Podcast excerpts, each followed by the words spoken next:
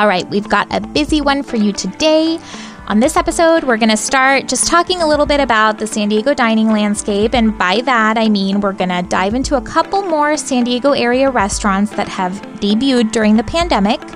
And then on the other side of things, we're going to take a look at a couple of pandemic era closures that are also impacting the dining scene in our communities. Also, coronavirus restrictions are loosening across California, and in San Diego County, we've officially moved into the orange tier in California's color coded plan for safely reopening counties during the pandemic. We talk about the impact on rules for restaurants and other recreational things in our region now that we're in the orange. And our guest this time around is longtime San Diego resident John Miller, chef de cuisine at the University of San Diego. John will join us to share his culinary journey and what it's like, pandemic and all, to run the dining scene at USD. You are listening to the Scene in San Diego podcast.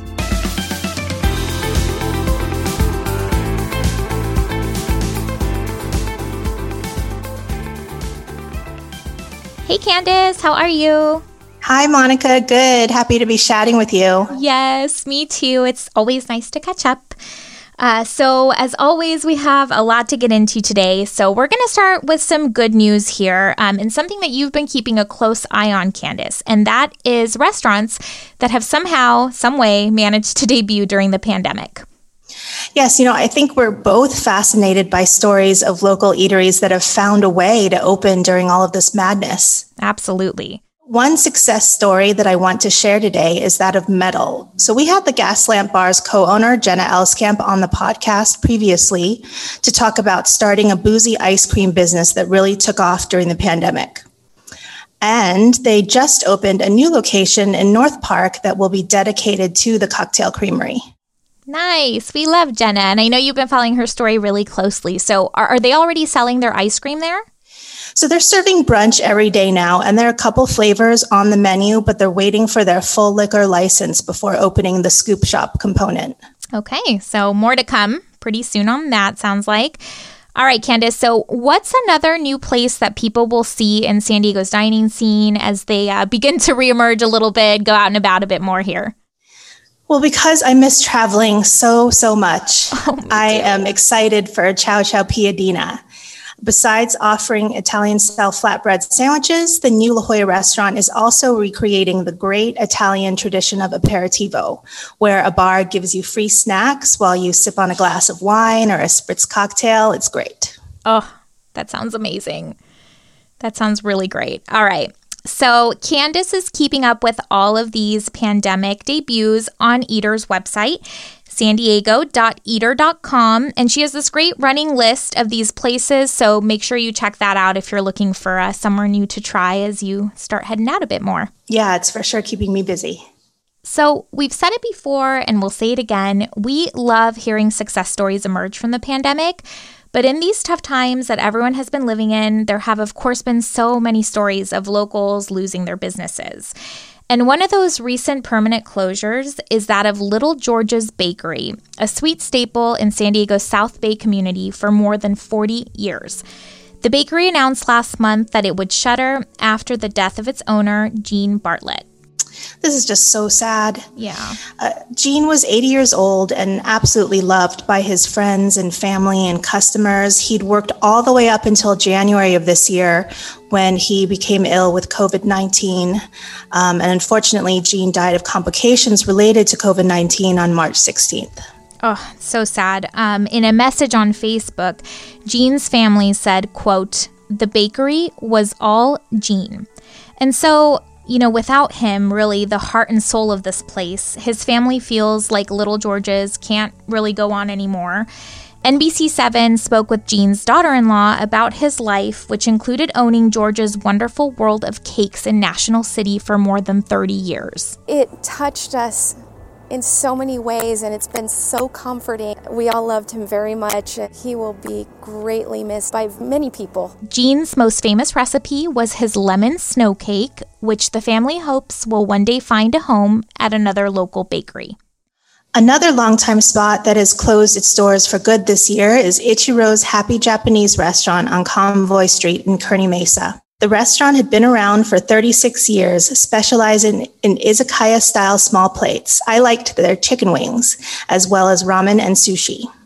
Oh, that's another one that had just been around for so, so long in that community. Uh, but the owner said this past year had, quote, been too challenging to continue. And so the Japanese homestyle restaurant has closed. And do you know what's going to replace it, Candace? I think it's turning into a dessert shop called Hui Lau Shan, which is a chain based in Hong Kong that has hundreds of locations around the world. Okay, we're going to shift gears a little bit here and move on to the orange tier, which San Diego County officially moved into this week. We were in the red, now we're in the orange. And in the red tier, some indoor dining was back on the table. But what happens to restaurants under the orange tier, Candace? So, under the orange tier, indoor dining can continue with COVID safety modifications, but with more customers allowed. The capacity rule for restaurants in the orange tier is a maximum of 50% or 200 people, whichever is fewer. So, this is up from the 25% capacity or 100 people, which was the rule in the red tier. All right, and then for wineries, breweries, and distilleries, there's a big change under the orange tier, and that is that indoor service can finally resume with safety rules, of course, including 25% capacity or 100 people, whichever is fewer. So, last month, if you'll remember, we talked about this on an earlier episode. The state introduced some new rules for California wineries, breweries, and distilleries, which allowed them to reopen outdoor service without having to serve food. And also, that was a first for these kinds of businesses in a long, long time. So, in the purple and red tiers, the new rules required reservations and a 90 minute time limit for customers. But in the orange tier, those things don't apply. So there's definitely more progress there with this move for those types of industries. And in the orange tier, bars that don't serve food can reopen for outdoor service only with modifications. If you remember in the purple and red tiers, bars that don't serve food were completely closed. So for some of these places, this is their first reopening in a long time. Coming into the orange tier now um, has been great because it's allowing people to feel more comfortable and more open and and feels like regular life more a little bit again. Okay, so that is our dining industry, our dining scene here in San Diego. Now we're going to move on to other things people like to do for fun here and share a list with you guys of a few more things that will change under the orange tier, or rather, that have changed under the orange tier. So you may want to pause us here, grab a pen and paper, whatever you're into, we'll share a couple uh, tips here. So, gyms. Gyms will be able to increase their indoor capacity to 25% under the orange tier and open their indoor pools. Museums, zoos, and aquariums, they will be able to increase capacity on indoor activities to 50%. And if you'll remember, this was just 25% in the red tier, so much more there too. And then the same goes for movie theaters. They can increase indoor capacity to 50% in the orange tier or 200 people, whichever is fewer. Candace, hit me. Family entertainment centers will be able to open indoors at 25% capacity under the orange tier or 50% if all guests are tested and show full proof of vaccination. And outdoor live events with assigned seats, like Padres games at Petco Park, will be able to increase outdoor capacity from 20% to 33%, but they will have to keep the crowd to in state visitors only. And then, effective on April 15th, under the red and orange tiers, indoor seated live performances can resume with COVID safety modifications like digital tickets, California visitors only, and social distancing. They also have to have a pre designated area for eating and drinking set up away from seats. In the orange tier, the capacity for this is 15% or 200 people. Thanks, Candace. That's that's a lot to keep straight and a, a lot that's reopening for sure. All right, so one more list we want to share with you guys has to do with Southern California theme parks. So, as coronavirus cases decrease and vaccinations increase, this month is also bringing some reopenings of some of these major theme parks. So, we have a list of these on NBC7.com, but here are some highlights for you. So, we'll start with Disneyland because everyone's excited about that. Disneyland and Disney California Adventure Park plan to reopen on April 30th, and reservations will be required there. Then Universal Studios Hollywood, it plans to reopen on April 16th, also with reservations required. Six Flags Magic Mountain reopened on April 3rd. Legoland California Resort is currently having some preview days, but it plans to reopen to the public with all of the rides and shows and attractions on April 15th. And then Knott's Berry Farm plans to reopen sometime in May. We don't have a set set date for that, but sometime in May. And then SeaWorld San Diego reopened in February and it remains open. So I'm sure there's uh, you know some modifications going on there, but that one has been open for a little bit and it will will stay open. A lot of reopenings there just in time for warmer weather. Yes. And of course, if you're planning to visit an amusement park anytime soon, just check the park's website to make sure you're up to speed on the reservation requirements and rules for that particular park. It is incumbent upon all of us not to announce mission accomplished, not to put down our guard, but to continue that vigilance that got us where we are today the lowest case rates, positivity rates, that is, in America. We are seeing bright light at the end of the tunnel. Okay, so we've covered a lot of ground here, but now we're going to take you over to the University of San Diego to meet John Miller, chef de cuisine there. John has been cooking for 30 years, four of those spent running all aspects of the dining program at USD. He also once competed on the TV cooking competition Chopped. Fun. Okay, let's head into our conversation with John.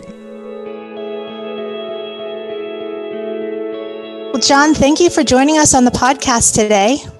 My pleasure. Thanks for having me. Yes, it looks like you're in your office at work. Yes, ma'am, I am uh, doing a little uh, Puerto Rican menu this morning for the students in Mercado. So it's exciting. Nice. Well, John, um, we want to start with you just sharing a little bit of background on your time in San Diego, your culinary career, and uh, just how you ended up at USD. Sure. Um, I've been a, a cook and a chef for about 30 years. Um, grew up in a in a family in um, southeast Pennsylvania in Amish country. Very very humble beginnings, um, but really never cooked anything until I was about 19 or 20. Um, and I was pursuing a, de- a, degree in East Asian Studies and went to Japan for a homestay and and basically I had a, a whole lot of fun there. Ran out of money early, and uh, my host mother got me a, a, job working in a Japanese home style kitchen, uh, just to kind of connect it for about a couple months. And I'd never cooked anything, but immediately it, it grabbed me and I loved it. Um, came home, finished my degree, and I had that tough conversation with my parents that I was going to go be a cook now after four years of school. Um, so cooked around a lot. I've cooked inside and outside the United States. Um, a lot of restaurants, um, you know, things like, of course, the university, hotels, catering, a lot of catering too. Um, what brought me to San Diego was I was hired to come out and work for um, Roy's Hawaiian Fusion, which is in, in La Jolla and downtown, doing Hawaiian fusion cuisine. Um, and the, the, the, gentleman who was the chef at that time, David Abella, um, brought me out to train me as one of his sous chefs. Um, so I, I did that um, and worked there. And then I had the opportunity and uh, to join education. So I, I, had already done hotels. I'd done the Ritz Carlton. Um, did teaching for 13 years as well as catering. Um, and had a chance to work with a bunch of different master chefs, American and French master chefs, which is kind of nice, which has put me on the path to um, pursuing the American Master Chef exam here. So we'll see how that goes, but that's on the docket. Um, I've done I'm classically French trained, but I have done an awful lot of stuff um, with with Asian cuisine primarily. Um, with a you know with a degree in Japanese, I'm sure you can imagine that. And um, what brought me so I, have worked in different places in San Diego. Um, I was working at a place up in Carlsbad called Bistro West, doing a whole bunch of American comfort food, and had the opportunity to to sit down with Andre Mallier, who's our, our VP of auxiliary, and, and talk about an opportunity here. And it was a really good opportunity to come to USD because it's such an internationally focused university and so well respected. And um, his vision is so so broad and so um, it's it's such a it's a, such a great vision to follow that I, I, really was was blessed to come here and have a chance to work with him. Uh, since I've been at USD, I've I've done um, primarily banquets and catering as well as La Gran Terraza restaurant. Um, the restaurant is sort of Mediterranean focused, although we do bring other things in. Um, our catering is much broader, um, and of course then there was the pandemic. So since that's happened, uh, catering and the uh, restaurant closed, but I was fortunate enough to work with student dining down in Pavilion and uh, extensively with rewriting menus for Tu Mercado, which is the other outlet that's been open the whole time. Tell us a little bit about your experience on Chopped. How did that come about? Do you do you remember what, one of the dishes that you cooked there, and and do yeah. you hope that this leads you to maybe doing some other kind of food television shows? That's that was a really kind of random thing. I, uh, you know, my my wife has always pushed me to go and do um, food on TV, and I've done so much filming of of you know demos and things like that. I'm pretty comfortable in front of a camera. Um, but that is a very different experience. You're when you're doing that, that's being comfortable in front of 25 cameras, um, literally that are all directly in front of you. Um, I was actually when I got the call to to interview for it, I was training for a competition here in San Diego. I, I compete a lot through the American Culinary Federation um, through sanctioned competitions, and I was actually training for one of those. Had a chance to go and do my demo reels, and then it took about a year and t- maybe three months before they actually got me on and then it took another over a year to actually release the episode. Um, so we didn't know when it would be. Um, it was an amazing experience. I think of all the shows, um, I like Chopped the most because there's not a lot that can really be set up. It's so market basket and so impromptu and a la minute that it is up to the, the cooks. I mean, I think even on Top Chef, there's a lot of there's a lot of outtakes and edits and all that kind of stuff. You don't have that on Chopped. You have you know either either 20 or 30 minutes to cook something with a million cameras in your face. Um, and it was incredible. Um, I got some unusual ingredients for sure. They, they did not uh, disappoint. I, I, definitely got some things that were challenging. Um, I would say one of the most challenging in uh, the entree uh, round, they gave me what's called Buza ice cream, which is, I think, the oldest form of ice cream in the world. It has resins and stuff like that in it, so it's kind of stretchy. Mm-hmm. But I got a key lime buza, which is uber sweet, which is not perfect when you're trying to do savory food. Uh, and but I was lucky. I, I, turned it into a Thai curry, uh, which actually won me that round, and uh, it was really really good. So you know, I think if you've ever seen that show, what's really what you underestimate before you go there is the judges are much much closer in like physically closer to you than they look like they are on TV. You hear everything they say, and that's on purpose, and they really can shake you up with that. Um, I got um, some tough judges, and it was a great experience. Uh, ultimately, um, went out in, in, the dessert round to a guy, a great, a great chef from uh, from Manhattan. Uh, but it was a, a, fantastic experience. And I would love to go and do it again. That's great. Yeah. Nice. Was your wife pretty excited that you finally got on a, on the TV cooking shows? Yeah, I think she would have been more excited if I had won that cooking show. But yeah, yeah, no, it, she she was, and you know, it was it was really cool. Actually, I, I missed the email letting me know it was going to be on TV, if you can believe that. And so I turned on Chopped and I was on. Oh my gosh. my children, in fact, I didn't even see it. My children were sitting in front of the TV and my, my three year old daughter came to, she said, Daddy, you're on TV.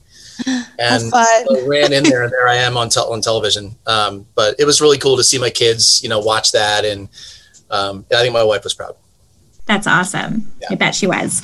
Um, John, can you tell us a little bit about the restaurant on campus? Can people actually go there? I know you mentioned the pandemic kind of shook things up there, but um, maybe you can share with us, you know, the restaurant and the pavilion and, and how people can access that.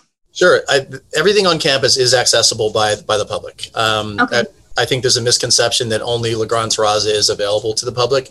That tends to be the one where we get the most outside um, folks coming onto campus to dine um, especially because we have you know special events and we have wine dinners and things like that that get extra you know advertised into into the community.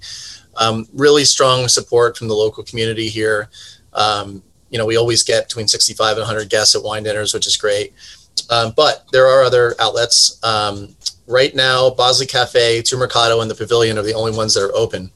Um, the other very notable one, of course, is, is uh, La Paloma.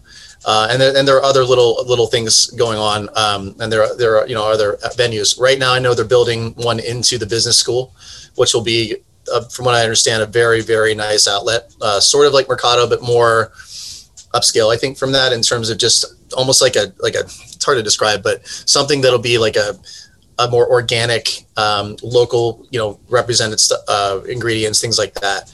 Um, and then we have catering. We do mo- probably 70% of the catering we do is on campus for, for, for you know, folks here, um, with 30% coming from the outside. Okay. And do you have a specialty dish, John, that is like really popular among students or faculty or even just the public? It's you know it's hard to answer that. I think because one thing about working for for Chef um, Mollier is that we we we are doing new things all the time here, and so there's been a lot of those. Um, there is one. There's a sandwich in Tu Mercado right now that's a Peruvian beef sandwich that we just put on, for example, and that is that is flying out the door, which is great. Um, you know, ají amarillo marinated is really really good. Um, but we've just done so much here, um, and we're given the opportunity to practice so much broad cuisine that uh, it's hard to nail it down to one or two. That's fun though. Changing it up is is good. Good way to keep it fresh every day. Well, that's the other thing is, you know, I'm I'm having a background in education. I'm a lifelong learner, and you are forced to be that way here. If you aren't interested in learning new cuisines and sharpening your skills in cuisines that you've seen but aren't strong at, you're not going to be successful here. And so, um, I like that. You know, one of the reasons I came here is I knew I would be pushed to constantly innovate and change and elevate and, and learn new things, and and it's it's definitely lived up to that. When do you expect um, La Gran Terraza to reopen? Well, um, that's a good question. We are we are targeting um, an early May opening, although that of course has everything to do with the state and local folks. Um, but I have written and submitted a menu for that, um, and it's it's under review. Um, and we'll, I'm sure if we are going to do that, we'll we'll start the hiring process relatively quickly because our team has unfortunately kind of disappeared. So we'll be starting not from scratch, but um, there's going to be a lot of new folks that we need. Yeah, I think that's a situation facing a lot of restaurants right now, trying to get restarted. How has the pandemic affected the way students are eating uh, on campus? Are they doing mostly takeout or are they eating in dining halls? It's, we can't, until very recently, we couldn't have anyone dining inside. Um, and even even doing some of the, the, the communal dining outside that we may have seen or we've set up um, wasn't a, wasn't a possibility. Um, it's obviously slowly loosening up. I can tell you that when we started this process, um, everything was carry out. We were we were producing bagged meals um, for every three meals a day for every every single student, and that was you know at one point 250 300 students um, that we were just sending to you know out that they would come and pick up for mostly for reheating at home. Since then, um, when they when we they were able to reach, and that was really more the end of last year. Since they re- returned to campus, it's been a relatively small number, um, obviously compared to the normal student body. Um, the dining, the pavilion dining has managed most of that, although Tu Mercado gets an awful lot of that too. Um, Tu Mercado is still doing sort of what they normally do in terms of producing food and, and sending it out or um, sharing the food from the hot case that we produce. And those are all international, almost entirely international menus that we do. Like today is, like I said, Puerto Rican uh, cuisine. The pavilion has been um, not that different in terms of what the students experience, other than um, there can't be a lot of grab and go. And um, obviously there is a very very you know tight limit to how many folks can be in the pavilion at any you know in, in the dining area at any one time. That's that's lightening up a little bit. Um, but I, I, would say that we've really been challenged to keep every station open to really push hard to continue to produce as, as close to the same experience as they would normally get. Um, it's really important to us that, that you know the students get that experience. Um, and even even when we were just doing box you know purely box food there's no way there's no way to mimic the, the variety that they get in Pavilion, but we were working very hard to switch menus up to produce different things they hadn't had before. There are many, many students that um, dine with alternate dining lifestyles, you know, vegan and vegetarian and gluten free, which is really, really good. I had a team of two guys just working on those. Um, I think a lot of cooks and chefs kind of wince when that comes at them. They're like, oh no, here's this person that's vegan. But we embrace it and we actually cook from the perspective of starting with um, vegan and gluten free food, and then adding either either you know meat or um, gluten to a dish. We try to start that way instead of having to retrofit things because it's just easier to do. That's good. No one's so no one's missing out. Right, and it's it's critical. I mean, there's so not only are are there you know there's there's people that don't want to dine a certain way, but we have you know bona fide allergies and gluten intolerances, and those are serious, and we we take them seriously. We want to make sure that I mean I'm a I'm a, a parent. If my you know my son's getting ready to go off to school next year, and I would want them to take good care of him and I look at that um, as a parent when I'm when I'm cooking and making sure that we honor those things that we the, the requests that we get. So, John, you touched a little bit on, you know, obviously wanting to make the dining experience a good one for students. Um, what is it like, you know, on a personal level to, to cook for these students? Some of them maybe away from home for the first time. And especially like under these circumstances, you know, this isn't your typical school year. The stress levels are higher. And maybe it's scarier in a lot of ways, you know. So, so what's it like for you to, to cook for these students? Well, it's different, especially because most of what I've done to date here, uh, other than the pandemic, has been catering, you know, banquets and catering and, and the restaurant. So in banquets and catering, um, it's not uncommon that I never see my guests because we produce the food and it goes to the event. Um, there are events that we do where I'll attend and you know be doing things live, and those are my favorite ones because I get to interact. Um, in the restaurant, I do spend more time in the dining room uh, than you know at a catering event, but it's still not where I spend a lot of my time um, because I'm in the kitchen making sure the food is going out the way it should and it's been really a blessing having a chance to work in Pavilion because I'm seeing every client. They're they're standing in front of me, they're asking questions, and you're right. A lot of them, it's it's very stressful. Um, even if they're not a first year student, it's very stressful, and and we try to try to take that off of them a little bit. Um, I, I find that food is one of those remedies that can fix almost everything if you do it well, um, and that's why so many great experiences happen across it.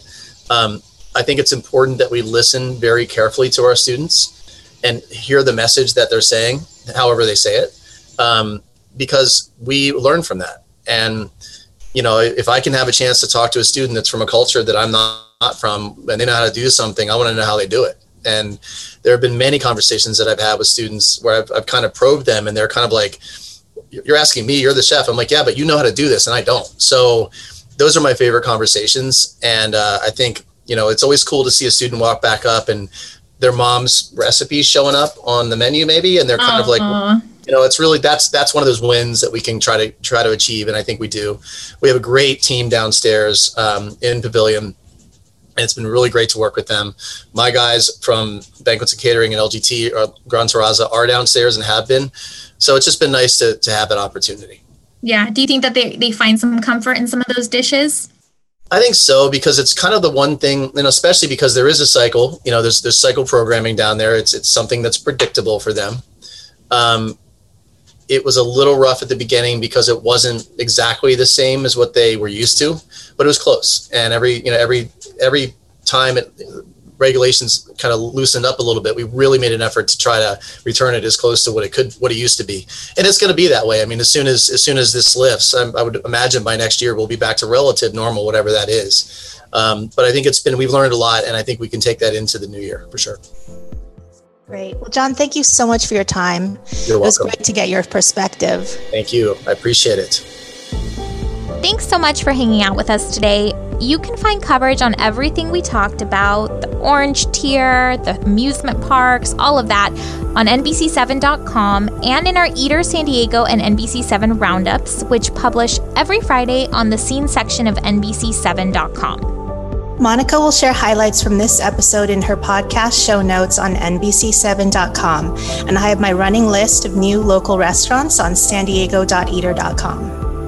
If you enjoyed our podcast, please subscribe to Scene in San Diego on Apple, Spotify, Google Play, or Stitcher, wherever you enjoy listening to podcasts.